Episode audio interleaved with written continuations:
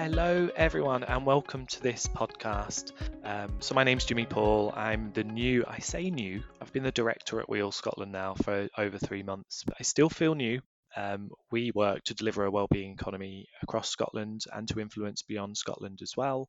Uh, this is really a follow up to the business report launch that we had at WEAll Scotland, working in partnership with Remarkable for the Creating Thriving Businesses report.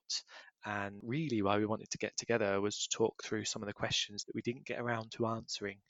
Uh, there were quite a few in the chat that people wanted addressed, and there just wasn't enough time. So we thought we'd get together, have this follow up session, and answer some of those and more. Bonnie, would you like to introduce yourself? Thank you. Thank you, Jimmy. Yes, uh, my name is Bonnie, Bonnie Clark.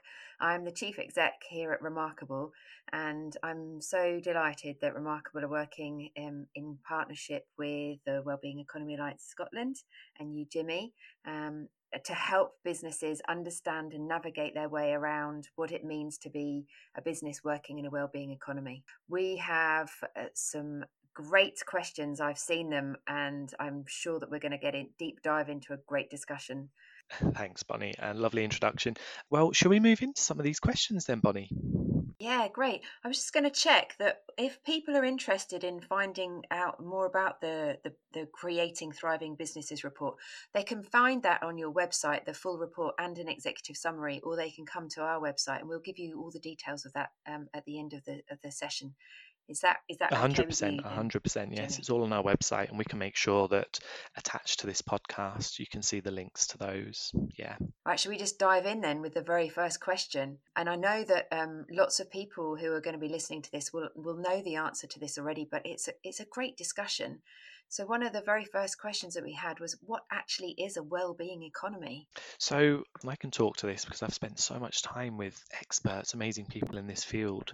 Um, so in a sentence, it's a significant repurposing of the economy to be in service of people and planet, and not the other way around.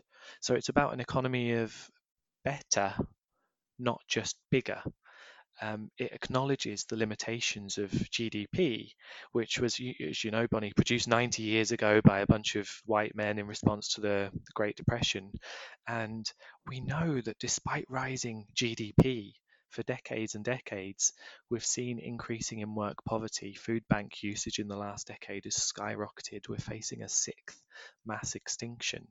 And really, in the past 18 months or so, COVID's pulled back the sheets on an economic system that isn't isn't working for us and it isn't designed to work for us. And there are so many perverse incentives around GDP and faster, faster growth and the unequally shared harvest that results from that. So, a well-being economy aims to get things right first time rather than to get them wrong and sequester and fix it through taxation. Um, it has goals which are meaningful as opposed to GDP, which is a little bit kind of um, specific and has so much collateral damage. Uh, well-being economy is regenerative and not degenerative and extracting. Um, it is purposeful and participatory rather than um, top-down. Um, and I'll finish my little ramble with um, a quote from DFID, who have said the extent to which growth reduces poverty and increases well-being depends on the degree to which the poor participate in the growth process and share its proceeds. Now I know that's a little bit more about kind of social justice than it is business, but business seeks to make a difference um, at all all ends of society. And so I wanted to share that quote. What are your reflections on that, Bonnie? I, I love it. It's really succinct and very easy to, to comprehend. And but it is a paradigm shift, isn't it? It's a mindset shift. And and I think that also it it sometimes is confusing for people to understand the concept of well-being economy when they're the, the word well-being is is is used on an individual on a micro basis and and sometimes it's i think i've i've been speaking to businesses and they don't really necessarily see the the breadth and the you know the actual global seismic shift that is what we're talking about when we're actually talking about the macroeconomics of a well-being economy. And i think that that's you know something that we probably need to to sort of help businesses or help just generally the narrative around it be clearer because then we have other questions in the chat that came through. How does a well-being economy differ from post-growth economy or a green economy or a kind economy? And and I think that that's that's a really interesting um, debate that we all need to have, so that we're clear about what it is we're we're saying. Um, for me, it's about what we need to do more good in the world than extract from the world without consequence and that for me is uh, understanding the, the, the balance as well you know the concept of post growth economy. We we we don't necessarily in the western world need to grow anymore but we're we're we're totally wedded to the concept of it. We don't really know alternatives in the general sense. What are the alternatives to shareholder return? And, and i think that's a really interesting debate that we can have. And and, and for me we definitely need to work out together what the the meaning of all of these different types of economies mean so that we are clear in a trajectory and a direction of travel and a common goal that we can all be aligned to. What what's your thoughts on that jimmy? You know i agree. I agree. It's so important. And um, one of my fears as, as well is that actually sometimes phrases, words can become a buzzword and can become co opted and mean something else by whether it's politicians or other ends of society. Um, and we really need to hold true to what a well-being economy is, as I've as I've described it. And you know, you mentioned post-growth economy, green economy, kind economy. There's inclusive growth. Um, there's green growth. There's there's lots of thoughts around this, and I've got to say there is so I'm no expert in this. I'm not an economist, I've got to say. Um, so I'm learning every day in this role, and I love it. It's fantastic. But one of the things I've learned is there's way more in con- common across each of those economies that you've mentioned and those approaches um, than there is that sets apart. You know, in well-being economy is all about the composition and direction of GDP. We don't see GDP as an enemy. We see it as needing to serve people, and in many places, GDP growth is necessary but what is the composition and direction of that growth? You know, who is it serving? Who is it helping? Is it addressing inequality? Is it addressing those who really, the situation of those who really need extra support and change? Um, a green economy, of course, sustainability is at the heart of a well-being economy, and uh, a circular economy as well. And donut economics. Kate Raworth is a big supporter of WEAll WEAll Scotland. Um, so I share your thoughts around the importance of the wording we use and the approach we take. Um, but I suppose what I'm saying is a well-being economy kind of encapsulates all of the key messages from the others, and we've got support from people working in those sectors as well, which is really um, fantastic. And as well as that, in Scotland, we've got the driver of, you know, Scotland is one of the WEGo nations, the founding WEGo nation, wellbeing economy government nations. Um, and there are a few of those all over the world, you know, Wales, New Zealand, and Finland, and more. And they are explicitly committed to realizing a well-being economy, um, which is great, mm. exciting, um, important. So, yes, I'm I'm happy to kind of go with that. Does that make sense, Bonnie? Yeah, it's really good. And I think that um, for the people listening, I think it's really good to remind everyone that in that Nicola Sturgeon, she did a great TED talk and she spoke to the heart of, of her ambition as a leader in Scotland, you know, to be part of that, the government um, well-being focus and I, and I, that for me is a sort of a mandate that we should all really consider what we're doing as individuals and as as businesses and as families and as communities. Um, and actually that leads on to one of the questions i think it probably would be great for us to explore together. What is the first small step that i could take as a business leader on the road to operating as a well-being business in a well-being economy?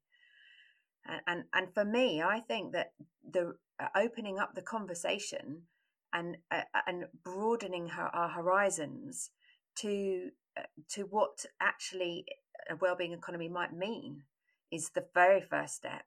Having a roundtable discussion with many people within the business is also a really great thing to be doing. I don't think that today uh, the hierarchy of a traditional leadership um, is serving our businesses and our communities and our world um, anywhere near as well as it should do. And so we do need to really get the voice of everybody in an organization to be engaged so that we can see the perspectives of everybody. And so for me, that first small step as a business leader would be to consider to investigate what a well-being economy is just google it for example speak to WEAll speak to us and actually open the conversation up to the rest of the organization and maybe start by saying what can we do in our community that's going to make a difference make an impact?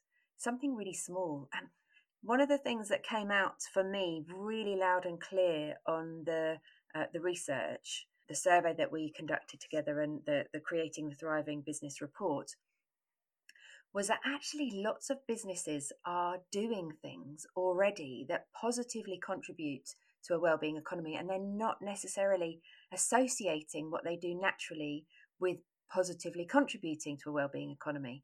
You know simple things like um, for example the governance or the structure of an organization. That might not be simple but we definitely know that there are lots of businesses out there that are considering that. Um, simple things like having um, employee voice heard at every level of the organisation, positively contributing to the local economy by deciding suppliers that are in the community or how you can serve the community better. There are loads and loads of examples that we, we discovered in that um, that survey, and I think those small steps are really positive and people might be taking them without really realizing that they're doing something wonderful. I agree, but I was really struck by you mentioning that and some of those examples in the business report launch, as well as what we saw in the survey.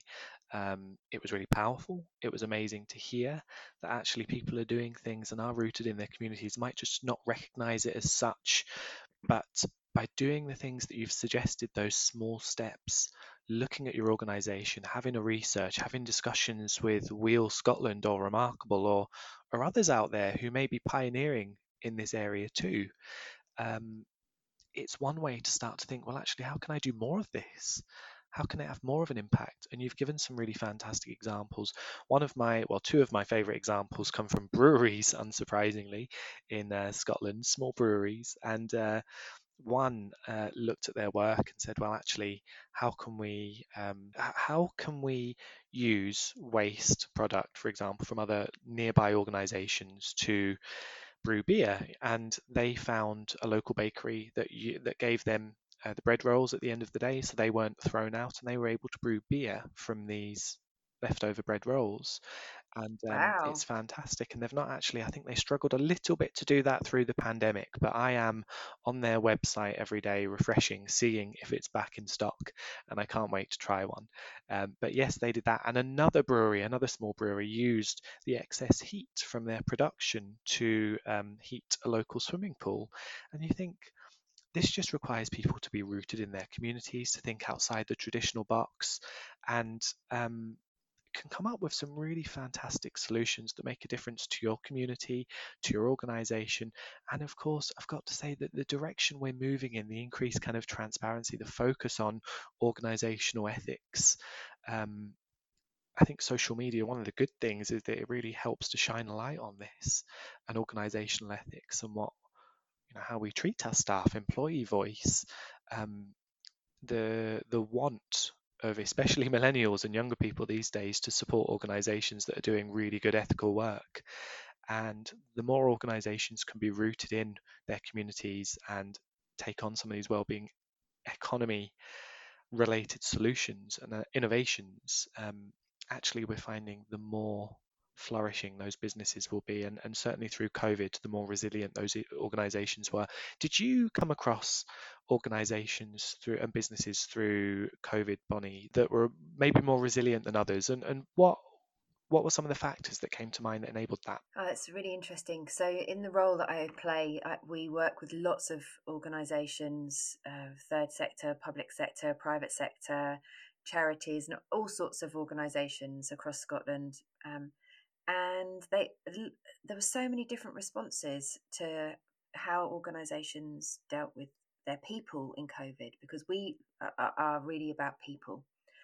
And i think that there was this real focus on kindness and the organizations that focused on kindness and helping um, have really done amazing things that in terms of their, their engagement with their team, their trust levels, um, that will pay dividends in the future and they will have, uh, I really hope that they'll build on that legacy.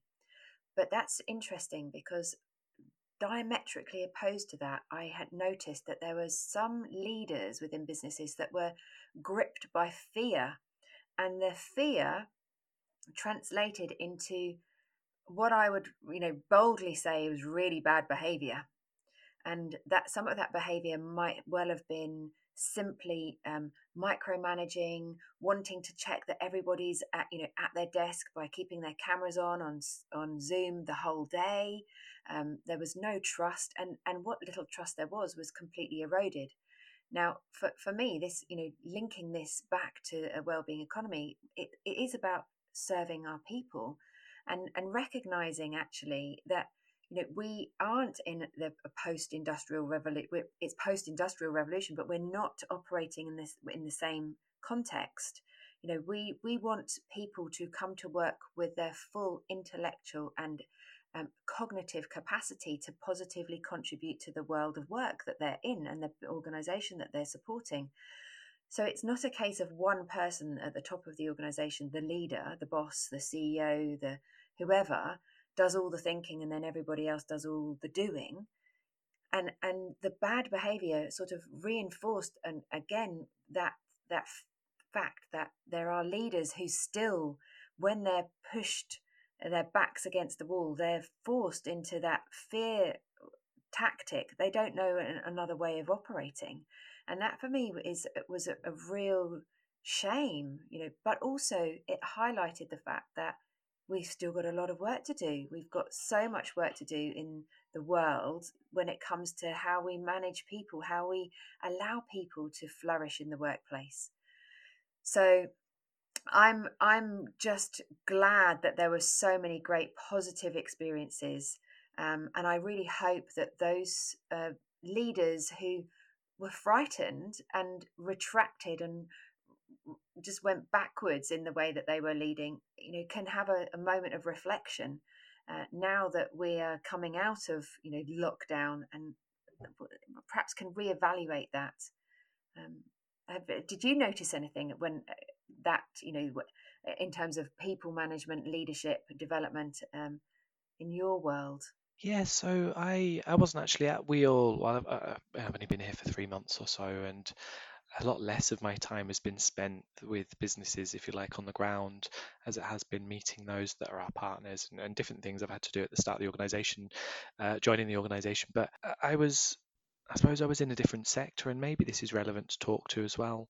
Um, I suppose leadership. We've got a question about leadership later in this podcast, and um, you spoke about leadership in the those that were gripped by fear and wanted to retrench and only hold on to their ways of doing things and and that that didn't free them up to innovate. Um, if you are rooted in your communities it's so much easier to understand what they then need in order to live survive in order to purchase from you work with you partner with you whatever it is that you do and so those leaders who are much more able and willing to spend time with those they, they serve or work with or whatever are those that have been most adaptive to the change that they've needed to see and actually that have flourished a little bit more through the pandemic. Yeah, I would say just following on from that point, you, you our community is filled with people who have great ideas all the time. They have different perspectives from us if we don't ask and hunt them out and be curious about it, then we're going to miss so much. Absolutely. And I don't believe, I've never believed, you know, I, in a previous role, I worked at the Independent Care Review, Scotland's root and branch review of a care system, which doesn't relate to business in any way. But the chair of the review, Fiona Duncan, often said, There's no such thing as hard to reach. We must try harder to hear all people in which we, we exist to serve in their communities. And um, that's something I'll always remember, and that certainly translates to exactly what you just said. Um, you know, the duty, the onus is on us, and it, it will serve us well. Yeah. And I, and I, from our perspective, the engaging of an employee voice is um, really a central, germane to the uh, engagement and the building of trust within an organization, which it, it, again speaks totally to a well-being economy and how a business can operate in a well-being economy.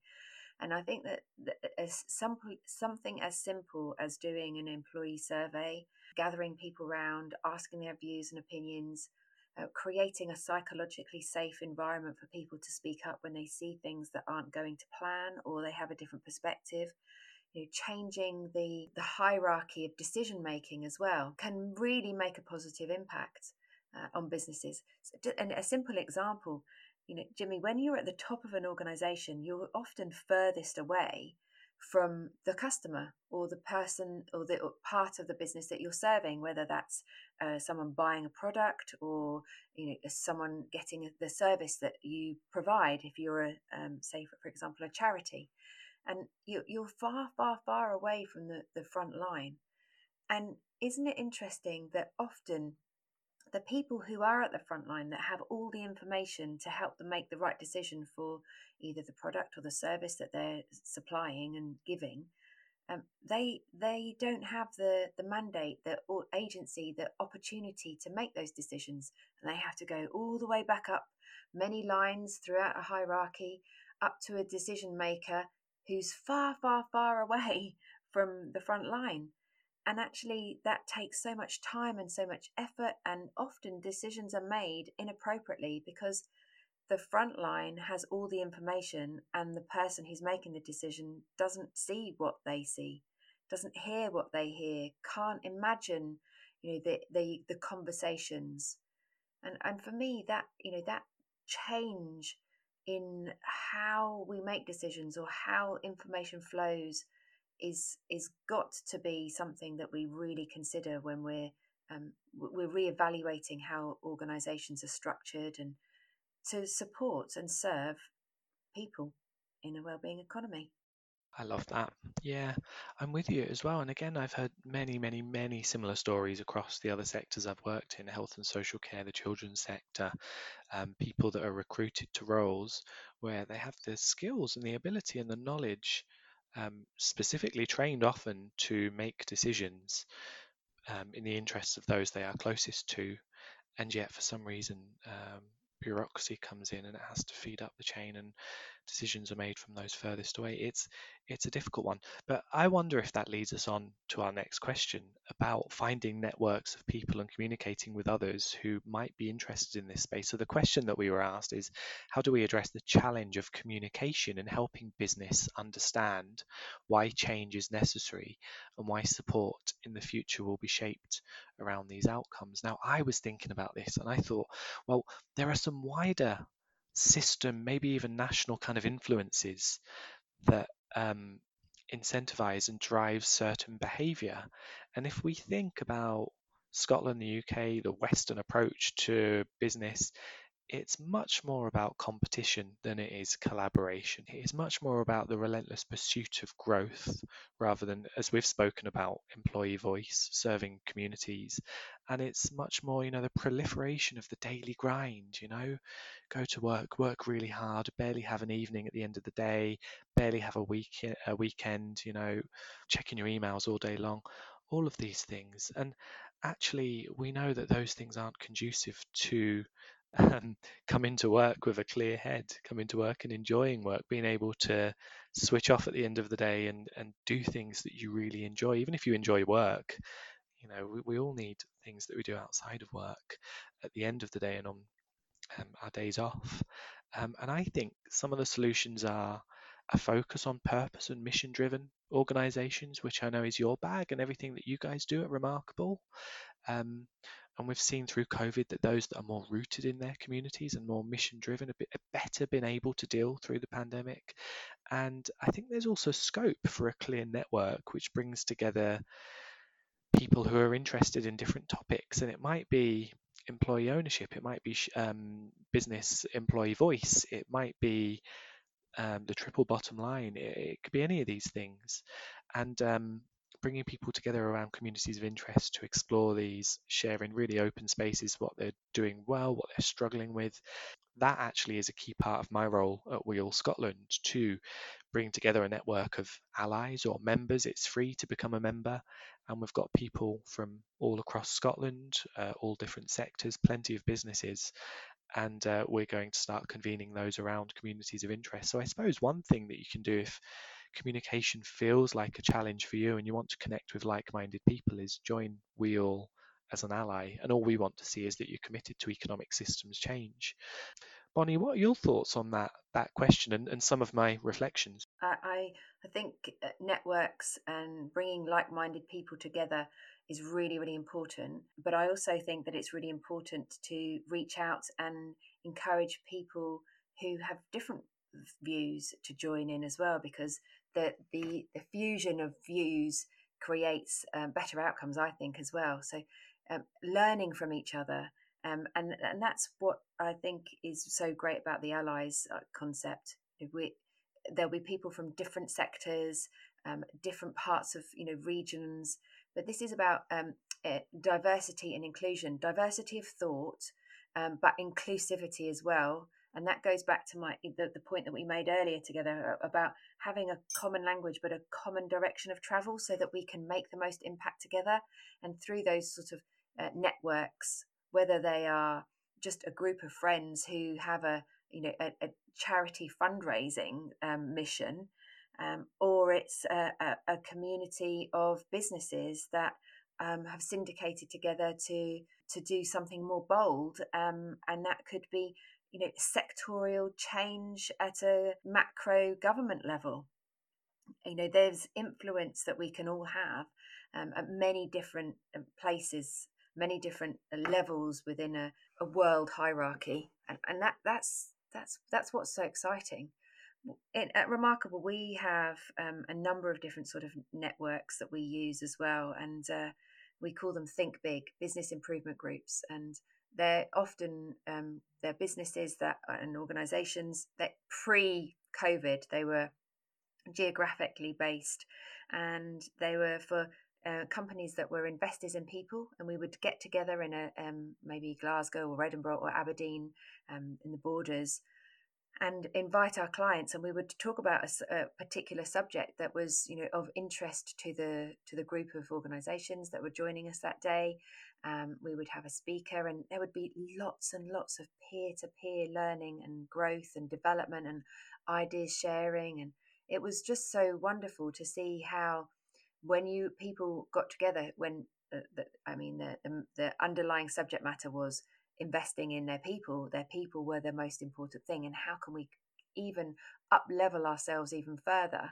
You know, such the the ideas and the, the the joy that people got from hearing about good news stories was wonderful so if we could really sort of max that out and and and really sort of uh, grow those networks, I think that we would see such benefit in our businesses in, in Scotland as, an, as, a, as a nation. You know, Bonnie, you started that by saying that actually it's not just like minded people. You know, it's it's about the difference, the divergence of views, and actually, I could, I could not agree more.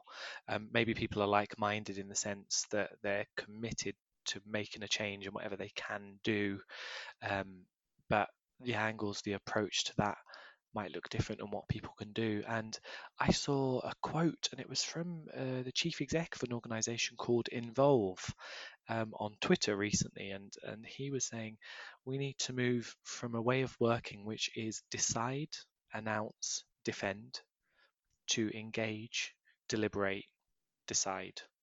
And um, I think you just captured exactly why that's important. Um, more more concisely than yeah. I could.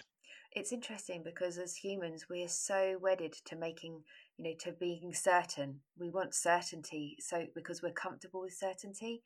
And so sometimes when we have divergent views and we have that you know the diversity of thought, sometimes we become quite sort of entrenched in our, in our own perspectives as well, don't we?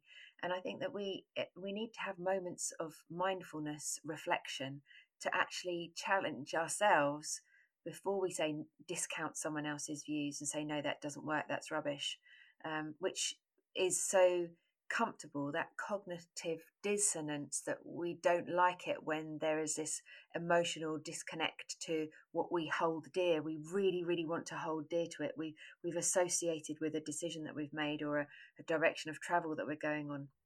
But actually, if we could hold our views and our um, our decisions a little lighter and just so that there's that a little bit of oxygen can come into the conversation so that we can open our own minds and our own eyes and our own views I, that for me would be a real starter um, to just venture into how we as a nation can make a seismic change in how the economy works.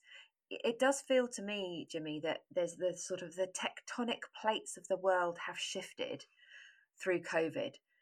And they're sort of getting to the point where they're realigning, but we need to decide how to realign uh, before they're sort of set hard in stone again. And we've got this amazing opportunity to reevaluate every facet of our world, our lives, our economy, our business, our purpose, our mission, how we serve each other. Kindness stitches it all together. But, you know, we shouldn't lose this massive opportunity to have these discussions. I, I couldn't agree more again. Um, kindness is so key, and our friends over at the Carnegie Trust have written a lot about kindness, kindness in work, kindness in public service. Um, and yeah, the tectonic plates metaphor, I love that. I really love that. Um, couldn't agree more. And I think actually there's a real risk of retrenching, real risk of retrenching to what we knew, what well, you know, just reverting back to what feels safe rather than using this as a springboard to innovate in all of the different ways that we've both, but especially you have outlined today in relation to business. Um, and you know, actually, one of the this relates to one of the next questions we were asked.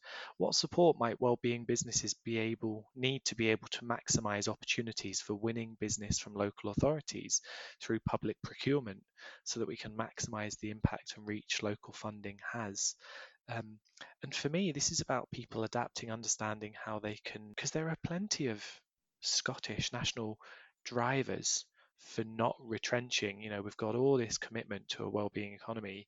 There's an increased focus on community wealth building, of which business plays a part. There's a huge, and I, I would argue, kind of accelerated focus on net zero throughout COVID and beyond. And everything that young people were telling us, kind of campaigning for before COVID came along. Like you were saying, we've got this unique opportunity. What are your thoughts on how businesses can maximize their opportunities by winning business through local authorities? Well, the simple thing is that there's always within a public procurement process um, an element of community benefits. What are the benefits that the community will reap uh, and get as a result of you winning some business? And so I think that this needs to be really considered. And that's also a step before that would be for businesses to consider their mission, their purpose, uh, why are they in business?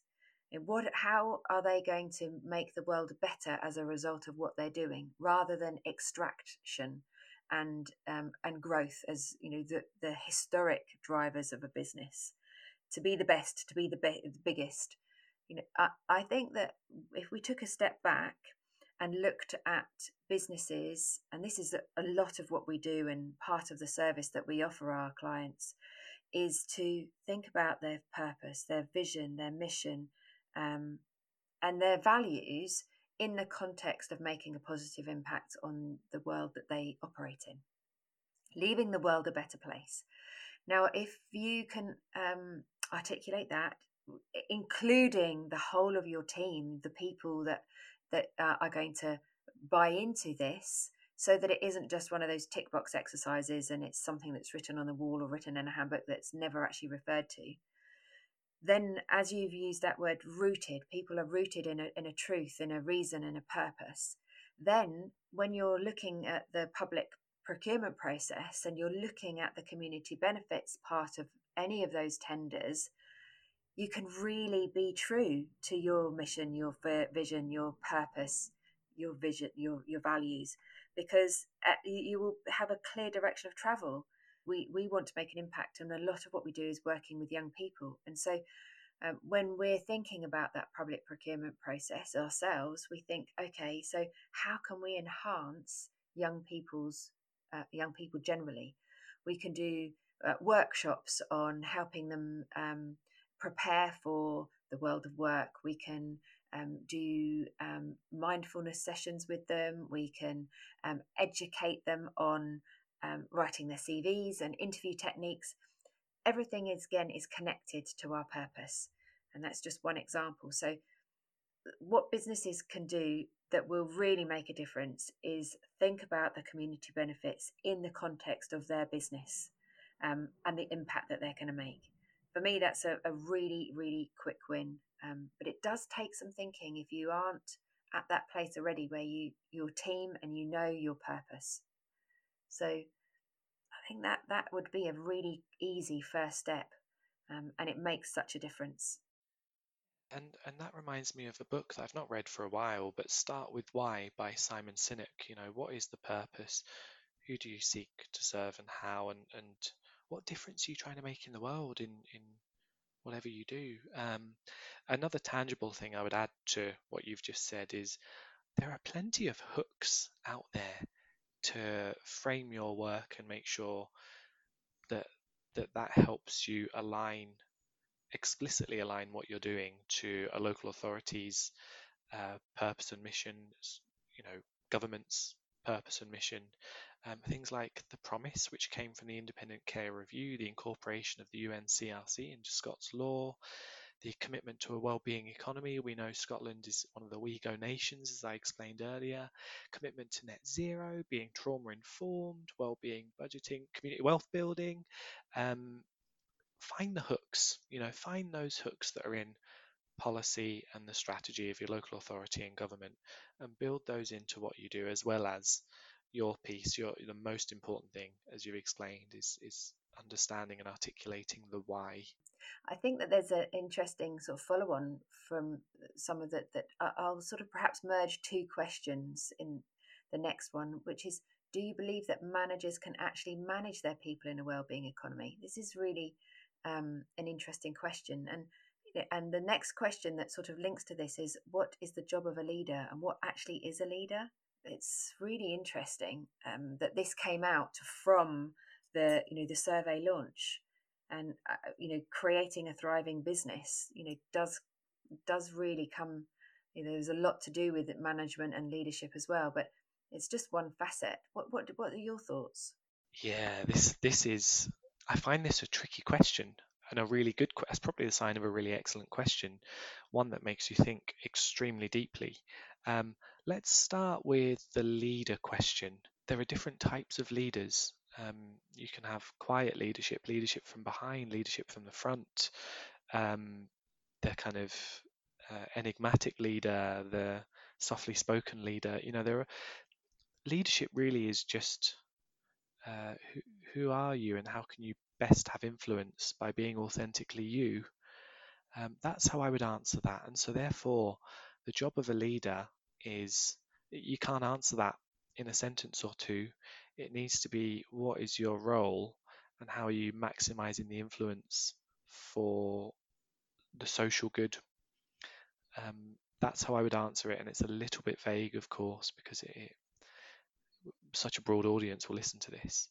Um, what would you say about leadership? Maybe before we come to the other question about managing and the kind of well-being economy company structure. So, uh, for me, a, a great leader is someone who is true to themselves, but also um, able to unlock the potential of others to serve the purpose of the organization.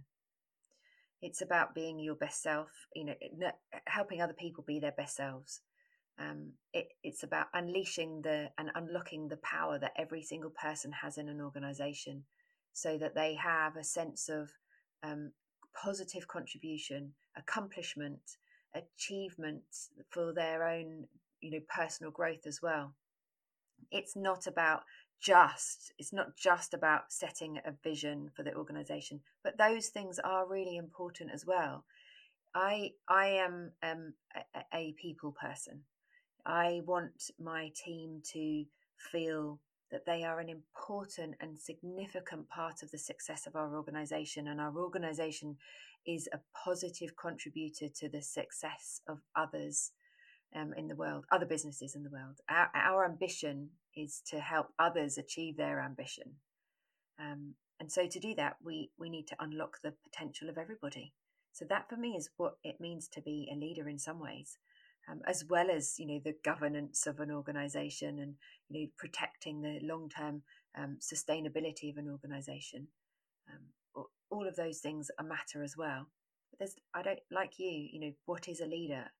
A leader is many things. A leader has allows others to have a voice. A leader has you know um, compassion. A leader is able to um, bring great ideas to the table, but also to allow other people to unlock their great ideas so that they can be harnessed because one person doesn't have all the ideas. You know, the, the wisdom of the group um, is so vital, but to create a psychologically safe environment and a culture where people trust you, that's the job of a leader as well. So that we can you know we can see and hear through the eyes and the ears of everyone in an organization so we don't have blind spots ourselves. And i'm i'm ever evolving my you know my uh, my views of what it means to be a leader. I don't think that they'll ever stand still but bringing and and harnessing the potential of others really feels like an important part of that Absolutely, absolutely. You know, as you were talking, it reminded me of my days in the health service when I worked in the NHS, and I met leaders. So I was fortunate enough to do to see lots of things across the NHS. I was shadowing neurosurgery. I went to see the how they made food in St John's Hospital in Livingston, and spent time with admin and clerical staff and port. It was absolutely amazing the orientation that I got as part of my work there, and um, I met leaders in admin teams who completely held together um, wards in hospitals. And consultants would say, you know, there is a, a typical hierarchy, if you like, in terms of banding or whatever, but they would say, we would not function without that person here to hold this together. That that is it's not about seniority as well. That's the only thing I would add. It is about using your influence. And I suppose that and, and you know, I saw people that kind of cooked the food in St. John. I saw the anaesthetist in um, a neurosurgery who was a, a, fascinating kind of quiet form of leadership, just quietly holding things together with a smile that that just felt really warm and inviting um, for the whole team, you know. Um, and that was amazing. And I suppose, yes, the reason I, I mention this is because the seniority element factors in, which I didn't touch on earlier. But that leads us on back to that question then, I think, about how we can have a well-being economy um, in terms of the structure and how can managers manage in that structure. And I think um, you put it so eloquently that the role of a leader is to bring out the best in people, to make them feel happy, wanted, they're special. And I think in a well-being economy structure, which we are trying, and again, this is a work in progress, so I'm not articulating this as clearly as I, I will in two or three months' time. But I think it's really important that seniority is not a, an issue. We just see each other as people with skills which are unique and important and valued. And and I suppose the tension comes in there then around line management and the element of seniority there and where decisions lie. And I think as if you can make decisions, as you said earlier, as close to the individual as possible, and you were maybe talking about close to customers or close to those we serve, and, and I would say if you can work with people and people feel like they've worked with in terms of employee and employee voice, I think that's another way to realize this. I find this really tricky to talk about, Bonnie, though, and I wonder if you have other thoughts. Uh, we we have a couple of uh, sort of leadership models that we we work really closely with, and one is um, intent based leadership, and that's um, a, a, really great um, way for for managers to understand you know how to lead with intent. So there are three sort of elements to that that might be helpful for people to to consider. Um, and it's about you know when you're managing people do they have the clarity of the direction of travel that the organization is going and the clarity of what is expected of them where you know what they need to do and do they have the competence have you trained them well enough Um, are, are, they able to do the job that you're asking them to do? That seems like a silly thing, but it, it's really, really important. Um, you know, so I, I, remember as a as a young um, as a young person at um, school doing a temp job, and I was just literally thrown in at the deep end, and I had no clue about what I was doing. Um, and for me, I felt so unhelpful. I just didn't know what I was doing. It made me want to do nothing. And because I did nothing, I was not asked to come back the next day, but I just didn't know what I was supposed to do. So, you know, if you consider those elements, I think it's really a, a really, really simple tactic for um, for managers to to just consider. Yeah, and then the last one is control.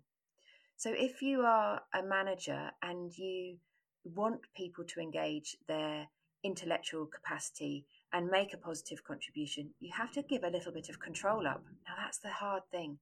That's really hard because, particularly as you get more senior, in fact, you know, for any manager, I think, no matter how senior you are, if you give away some control, you then start worrying about, well, what am actually am I doing? Because I'm feeling insecure about the fact that are they good enough? Do they know what they're doing? Am I going to have to pick up the pieces afterwards? And if they're doing it, what am I doing? So we really need to trust our people that they're going to be able to do it because we've given them the clarity of direction. And also, we know that they're trained enough to do it. They have the competence to do the job. And if we give them the, that sense of, we give away a little bit of control, we, we're not holding the reins really, really tight, then people can you know grow into their roles more they have a sense of agency they have a sense of contrib- contribution and those three things you know might sound very simple but actually it's a, a balance. It's you know the ebb and the flow and the and the review and the reflection and and and that's a personal reflection as well. If someone does something that isn't quite right in rather than have a you know a dis, a, a, an aggressive discussion and you've done something wrong it's more about okay so as a, as their manager did i give them the clarity? Did i give uh, have they got the competence? Do i need to train them? Is this a training thing? Or am i giving them uh, you know get, uh, taking control and they're just they've disengaged and they're not doing anything? So it's really interesting to have those internal you know mental discussions with yourself as a manager and then enter in to that conversation in a really non-confrontational way, non-judgmental way. You know, I've, I've, I've spotted this, I've observed this. Your language as a manager, as a leader, is vital to the success of your team. I think um, non-binary questions. You know, how how clear are you? Um, is a really good question. You know, because someone can say, mm, "I'm about eighty percent clear," and then you as a leader could say, "Okay, so what do, what do you need to know to fill out that 20% what, how can i tell you more what, what what are the gaps in your knowledge rather than are you clear yes or no you know are you clear? Yes. Mm, and then in the back of your mind the person is you know you're thinking to yourself not really i don't really know what you're saying but i'm too afraid to tell you. Um, so absolutely gosh you, you, i love that again you've you've articulated that so beautifully and you um you brought me back to years ago. I did a diploma in executive coaching, and coaching skills are so important to, um, well, a, well-being economy, but to thriving businesses as well. Um, and what you're talking about is really not scrutinizing and putting people on the back foot in your behavior. It's recognizing your position and your influence doing your own work, taking a second and thinking, right, what's going on with me and my body and my head? What am I bringing to this meeting? And then asking the questions that are going to be most helpful and most constructive. Um, and I love that. And uh, yeah, I suppose a book recommendation, a book that I bought whilst I was on completing that diploma in executive coaching was it's called The Trusted Executive. And it alludes to everything that you've just said in terms of thinking around the whole situation. It's trustworthiness within your organization, but also externally as well. Um, that's probably the, favorite book actually I've ever read, apart from one I'm reading right now, which is The Arrival of Economics by Katherine Trebeck. But um, I would yeah. I would concur that that is a super book, and I'm um, very much enjoying it myself as well. And if anyone is listening and is interested in learning more about the intent based leadership, um, the the book is Turn the Ship Around by David Marquet, and we work really closely with David. Um, it's it's it's really speaks so well to a, a well-being economy. I'm really conscious that we're running out of time, and we've been uh, on a whistle stop tour, Jimmy, of an amazing uh, set of questions and debates and discussions. And is there anything that you would like to um, to add and to sort of to perhaps bring to this this podcast to a to a close? Yeah, first of all, thank you for listening. Um, it's been lovely to kind of talk through some of these things and I have so much interest in the business report, the Creating Thriving Businesses report that we worked on together. Um, I think something I mentioned earlier that I would like to mention again a key part of what we do at WEAll Scotland is bringing people together who are like minded, but also who bring completely different angles and viewpoints and stages of where they're at on this journey. But people that can come together and we can amplify what they do, we can connect people together, we can collaborate with them to help them be um, as as excellent as they can be in terms of working towards you know, playing their part in delivering a well-being economy. And so if you're on that journey and you're interested, get in touch, is what I would say. It will benefit you for sure, and we'll do everything we can. And I might not have the answers, but we'll know people that do. We work with so many experts all across Scotland. And the final point I'll make, Bonnie, is um, there are some wider changes. You know, we would like to see Scottish Government do more to nurture cooperatives, to talk about employee ownership and employee voice, to really put their shoulder into helping businesses to deliver a well-being economy and incentivize that. Um, and we're working on that. And I suppose you can come and be a part of that through the Allies network as well.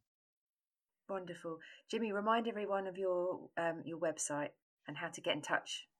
So our website is wellbeingeconomy.org.